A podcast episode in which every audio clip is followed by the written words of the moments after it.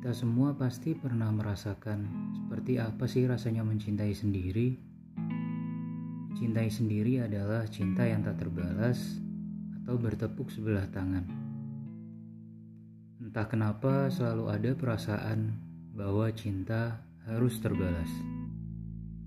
Padahal mencintai sendiri itu melelahkan. Kalian harus membawa perasaan itu sendiri berubah menjadi orang lain, sampai rela memberikan semuanya hanya untuk membuat ia tertarik.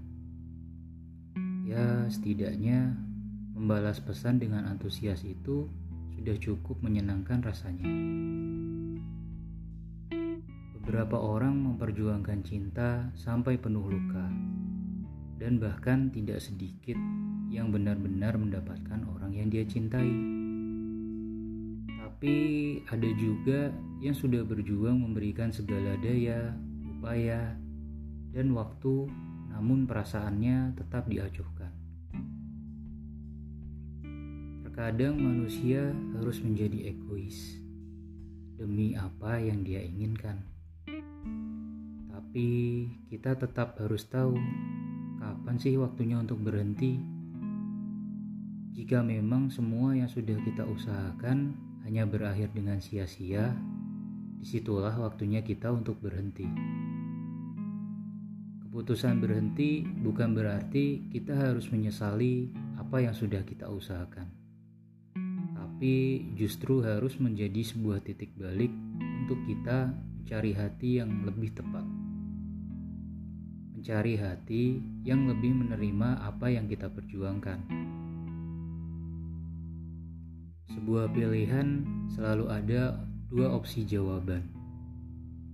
Perasaan yang kita bawa untuk seseorang, cepat atau lambat, harus kita putuskan apakah akan diutarakan atau tetap dipendam.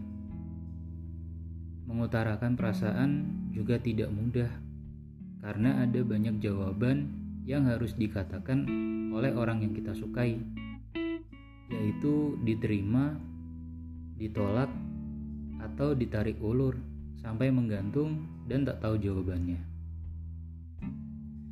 Opsi penolakan inilah yang membuat kita memilih akhirnya untuk memendam perasaan. Setelah adanya penolakan, pasti akan ada rasa canggung hingga akhirnya salah satu akan memilih untuk pergi.